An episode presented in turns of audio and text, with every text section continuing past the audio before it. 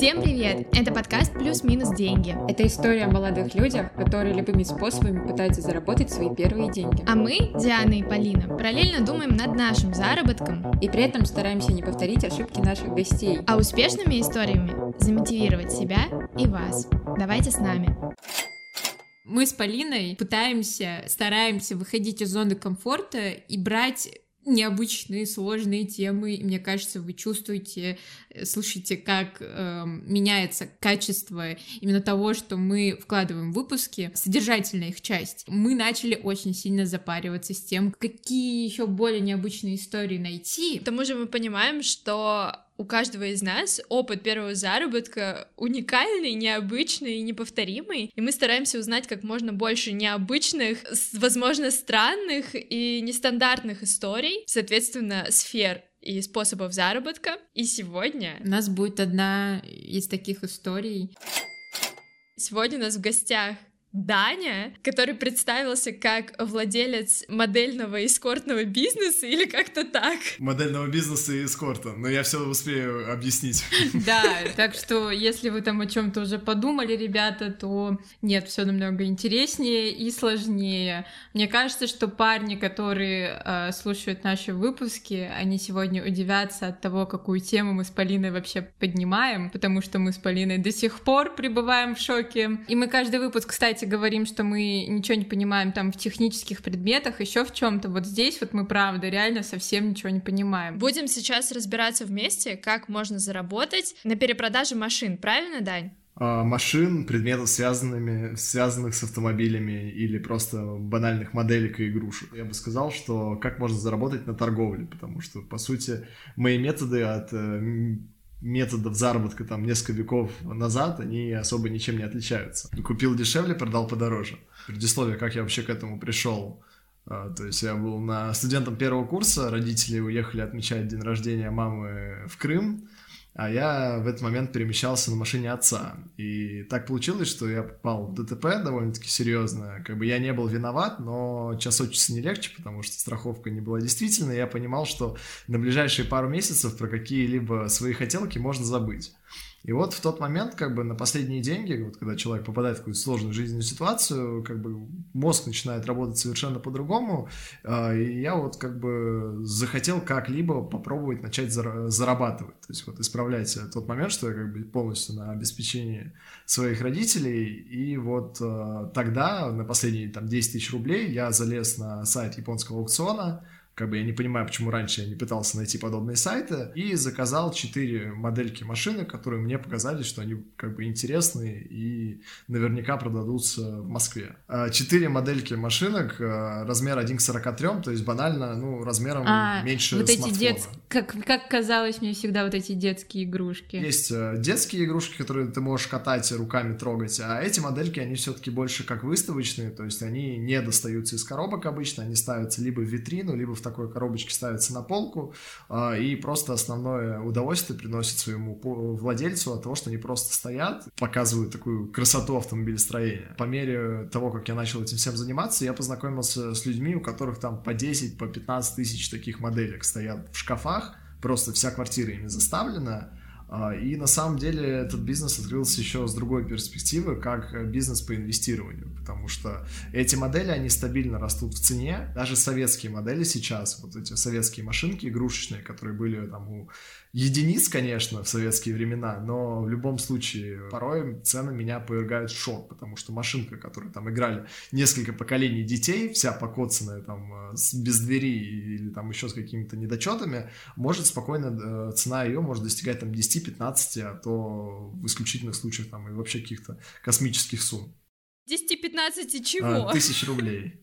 А, ну ладно, хоть не долларов, это страшно стало. За сколько ты их тогда купил и как это окупилось потом? Первая моя закупка была абсолютно, произвела абсолютный фурор, потому что я привез их, накинул 100% стоимости, то есть в сумме они там стоили там, условно 15 тысяч рублей, потому что 3 тысячи рублей там съела доставка из Японии.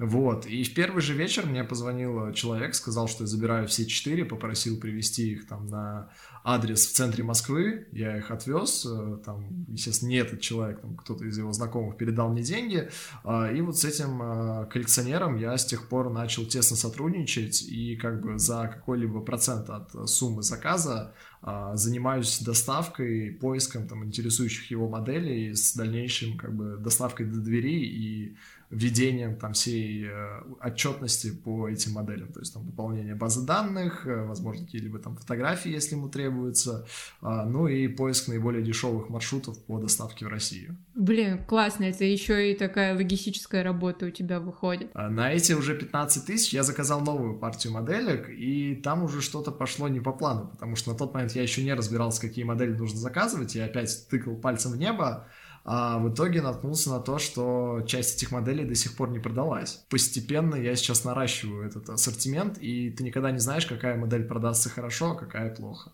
Где ты их продаешь? Авито — это основная торговая площадка. Я со временем освоил eBay, а, и считаю, что это большое достижение, потому что как бы цены за рубежом, ну как бы человек за рубежом, увидев понравившуюся ему э, копию там, его машины, готов отдать за нее 70 долларов. В России, если человеку, который владеет там машиной 2000 года, скажет, там, мужик хочет там заплати 5000 рублей и получи такую же машинку, только маленькую, он скажет, что на эти 5000 рублей он может сделать гораздо большего там, в плане развлечений или в плане вложений в ту же самую настоящую машину.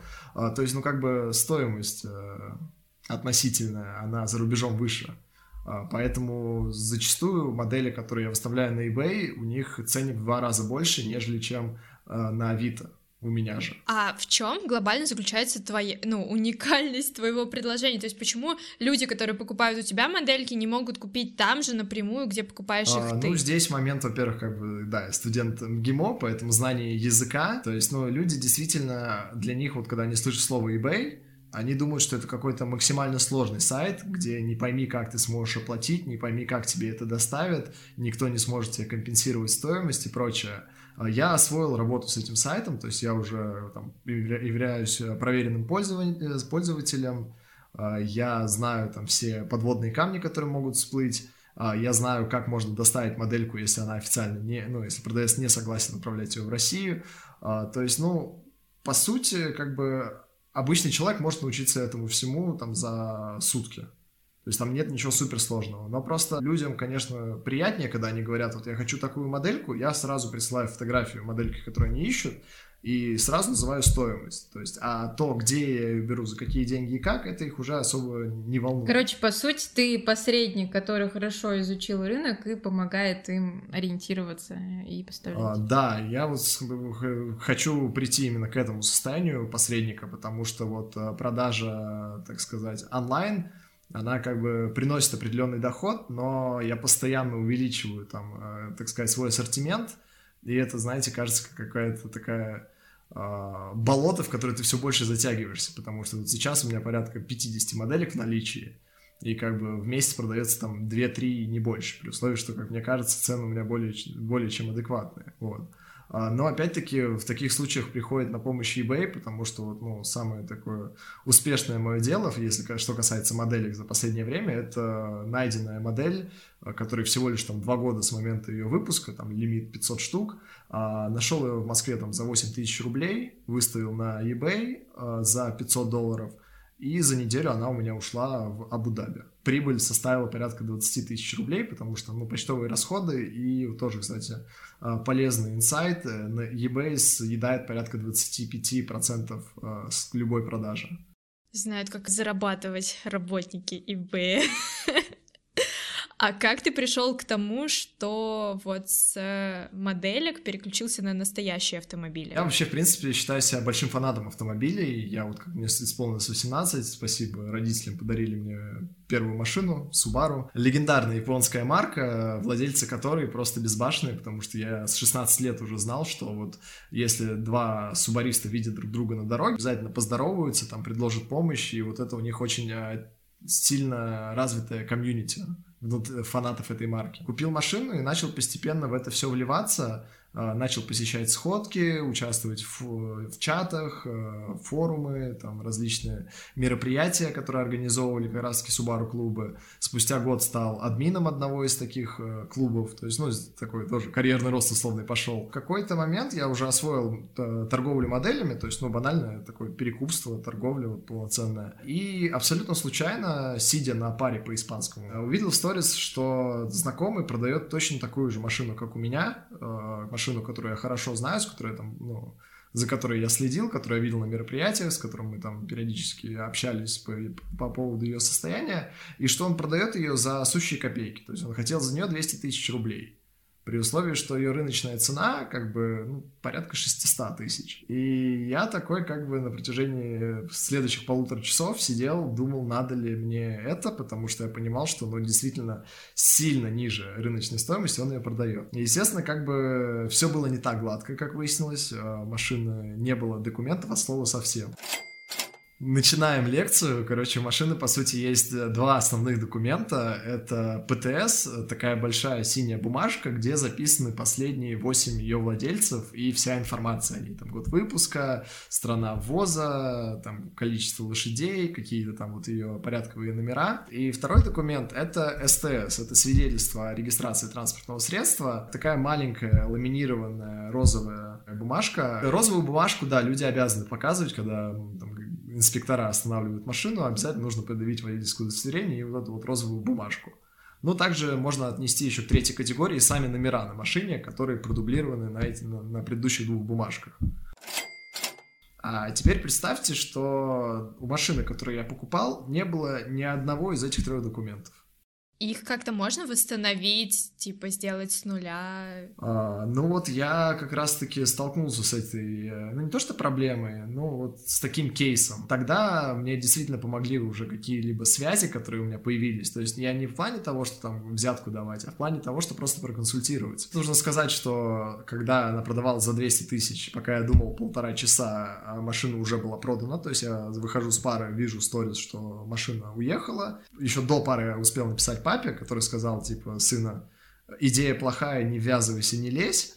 Ну, как бы, естественно, послушал родителей и сделал все наоборот. Поэтому уже после пары я узнал, кто из моих друзей готов был э, присоединиться ко мне в этом деле, потому что вот, ну, действительно, первые три машины я перепродавал с кем-то, потому что вот одному я боялся, ну, риски слишком велики, постоянно ну, хочешь Э, нужен человек, который будет тоже заинтересован в этом, который будет чем, чем-либо помогать. А, и уже потом в районе 12 ночи, когда ложился спать, опять залезаю в Инстаграм перед сном и вижу, что этот же товарищ выставил опять ту же самую машину уже за 180 тысяч. И тут как бы я не выдержал, позвонил ему. Да, позвонил ему и сказал, слушай, дружище, типа, я точно забираю, ну, типа, даю слово, завтра там с деньгами приеду. При условии, что на тот момент как бы денег не было слова совсем, и, естественно, потом пришлось а, идти к родителям объясняться, на, на что мне подобная довольно-таки крупная, крупная сумма.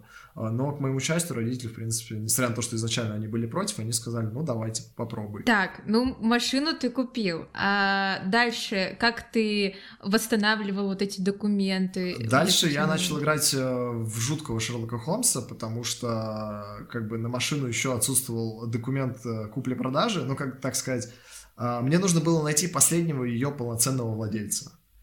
И, по-моему, по номеру телефона автосе... Э, короче, в бардачке лежал какой-то очень старый чек о техобслуживании. И там был указан телефон владельца, который, ну, которому машина принадлежала два года назад. По этому номеру мы позвонили владельцу, который уже совсем забыл об этой машине.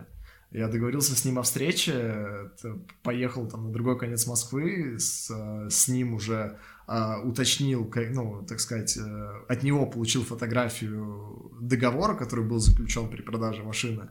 Ну и там дальше началась э, очень длинная такая юридическая история, но по итогу как бы машину, все эти три бумажки были, ну, две бумажки и номера были восстановлены и получены новые. Какая была дальнейшая судьба у этой машины? Немножко привел ее в порядок, к сожалению, у нее был очень серьезный недостаток. Двигатель э, был на последнем издыхании, и поэтому по самой ниж- низкой цене по рынку, тогда это было, по-моему, 440 тысяч рублей, при этом потратив на приведение ее в порядок и вот восстановление всех этих бумажек порядка 30 тысяч рублей, То есть, ну, в итоге машина стала в 210 тысяч рублей. За 400 она у нас э, с товарищем продалась в течение полутора месяцев.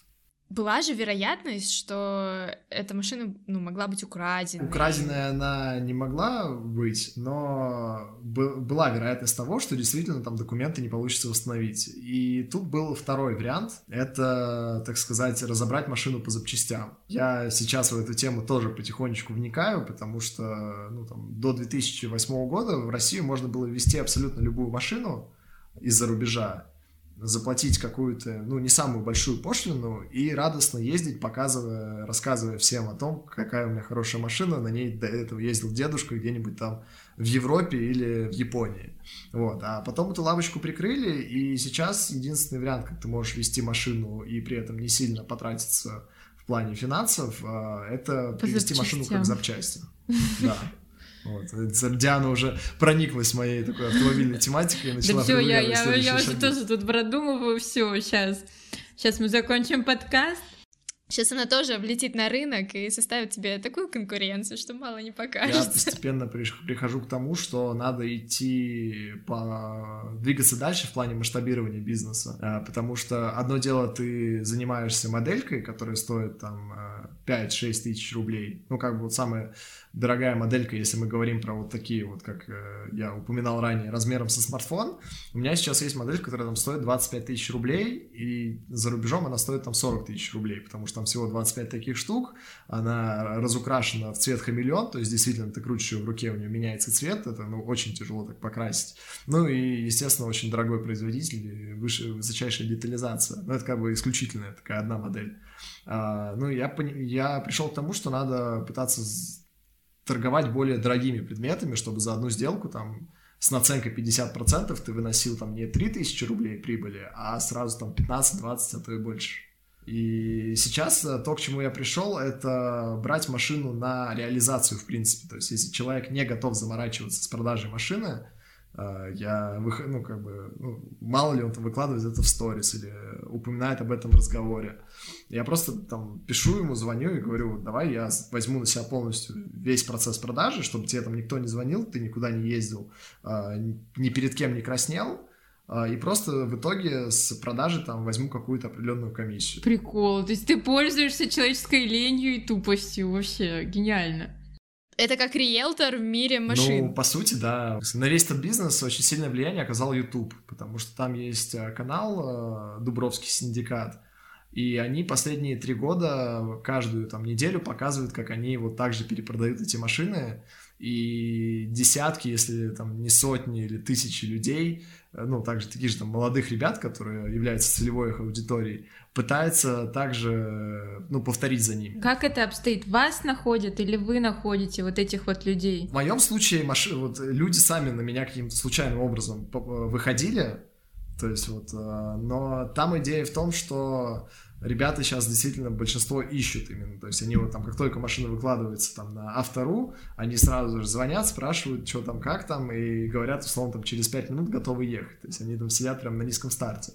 Но здесь достаточно много разновидностей людей, просто вот по сути, когда я недавно пытался э, попробовать себя в качестве автоэксперта, ну как бы у меня знаний, знания есть, но они и близко не стоят э, сознаниями тех, кто проработал в этой сфере там 10, 15 и больше лет.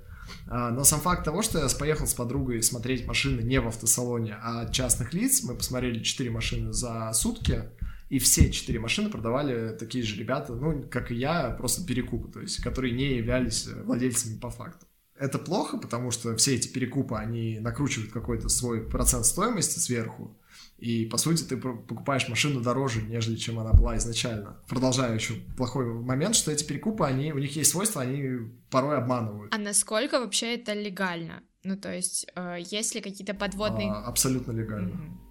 Ну, то есть, э, нет, да, есть подводные камни, но сейчас, слава, действительно, за что можно поставить э, лайк нашему государству, у нас чуть ли не у единственных в мире абсолютно прозрачная база данных по машинам. То есть у нас вот эти вот э, есть различные там программы, сайты, где вбив госномер машины, ты получаешь по ней абсолютно всю информацию, которая есть и у гаишников. То есть вот раньше, лет 10 назад, когда я еще вообще не увлекался этим всем, по, моей, как, по моему представлению.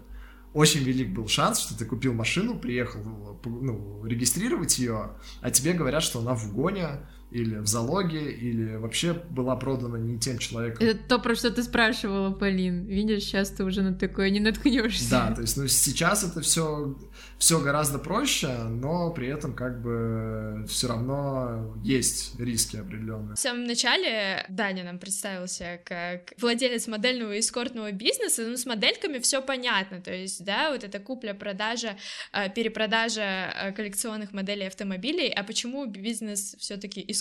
Ну, я сказал, что являлся, являлся владельцем эскорта, да, и на самом деле это замечательный был эскорт, и этой малышке было всего лишь 22 а, года, она была родом а, из Брянска, и она мне обошлась всего лишь в 42 тысячи рублей. Сейчас реально очень странно звучит, если не знаете, о чем мы говорили до.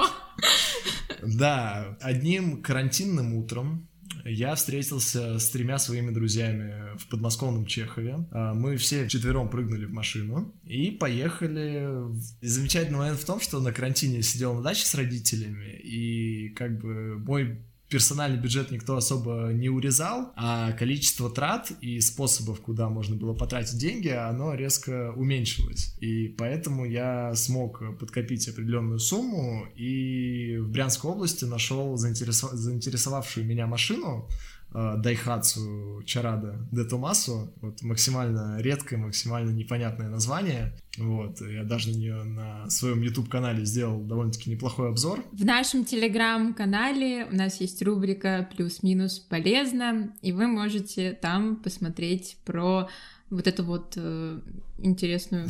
Да-да, непонятно, про эту непонятную машину. Ссылка на телеграм-канал у нас будет в описании выпуска, так же, как и ссылка, собственно, на профиль Дани. На тот момент я уже перепродал а, успешно две машины, а, заработал там, ну, про, про заработок э, с первой я уже рассказал, со второй там было тоже абсолютно случайное знакомство, когда мне звонит человек, с которым я вместе продаю модельки, и начинает у меня консультироваться касаемо купли-продажи машины. И тут уже я сам встреваю спрашиваю, что случилось. Он говорит, ну вот там из-под Лукойла за копейки отдают хороший Мерседес. И в итоге я просто этому человеку, который у меня консультировался, отдал порядка 50 тысяч рублей за информацию, и сам как бы поехал у его знакомого его покупать. Вот. И за этими успехами следили там все мои друзья, а, и вот один из друзей проел плеш со словами «давай что-нибудь вместе также сделаем, давай тоже найдем какую-нибудь машину и также ее перепродадим». Мы рассматривали изначально максимально дешевые машины, потому что сейчас, как вы знаете, там самые дешевые машины там 30, от 30 тысяч рублей начинаются условно. А, поэтому я поехал покупать себе машину и сказал, что возможно на обратном пути мы заедем, купим какую-то машину за копейки, чтобы доехать на ней до Москвы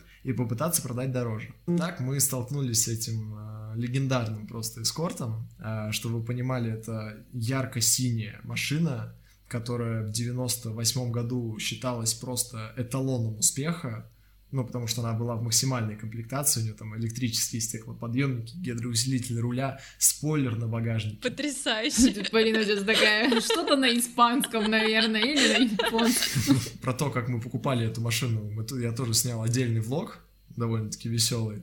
Как раз-таки там вот описан весь этот процесс и ощущение безысходности, когда вот вы все-таки купили эту машину, а, вам ехать 400 километров до Москвы. а вы не знаете, доедете вы или нет?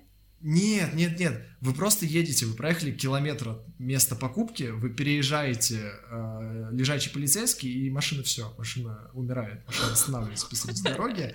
Э, первые, пер, ну, первая машина с основной, так сказать, э, с основным обмундированием, она уже уезжает в закат. Я, к счастью, который еду на новый свой собственный Дайхатсу, останавливаюсь, чтобы как-то помочь, но просто это, знаете, это, это слабоумие и отвага. У нее не работало ничего. У нее работал только двигатель и работала коробка передач. А фары светили вообще по-своему. Когда вы едете в ночь по темной дороге, а у вас светит одна фара, причем она светит куда-то в кусты, а не на дорогу. Мы изначально не знали о том, что с ней столько проблем. Мы не знали, что у нее нет тормозов. А, но когда мы ехали мимо Калуги, уже в сторону Москвы, я еду 140 на своей новой машине, тоже там боюсь, цепился в руль. И мимо меня на скорости 150 пролетает вот эта вот синяя ракета с двумя друзьями за рулем. Брянская малышка. Я думал, что у этой машины путь один, это на свалку. Я уже даже подумал о том, чтобы продать ее по запчастям. А, но в какой-то момент, откуда ни возьмись, приехал покупатель который был мега доволен тем, что я ски сделал ему скидку в 3000 рублей от начальной цены. То есть мы в итоге заработали на ней э, порядка там 7 тысяч рублей. Это едва ли хватило, чтобы потратить там все наши расходы, но просто какой-то условный плюс мы вышли. Вот. И сейчас я поддерживаю связь с этим человеком, он ее полностью э, отреконструировал, и теперь машина, я так понимаю, по состоянию не хуже, чем она была с завода. Можем порадоваться за брянскую малышку, потому что она попала в надежные руки. Она наконец-таки нашла свою любовь, которая тратит на нее очень-очень много денег. Завязала со своим прошлым. На самом деле какой-то э, целый мир, который для нас с Дианой был, ну, мы не знали о его существовании, теперь открылся, и мы желаем больших успехов развитию твоего бизнеса и, э, и модельного, и эскортного, и всего остального. Это первый выпуск, который вышел по новому расписанию. Теперь мы будем выходить раз в две недели, также по понедельникам с утра, в то время, когда еще есть силы, мотивация, желание покорить этот мир и заработать очень много денег.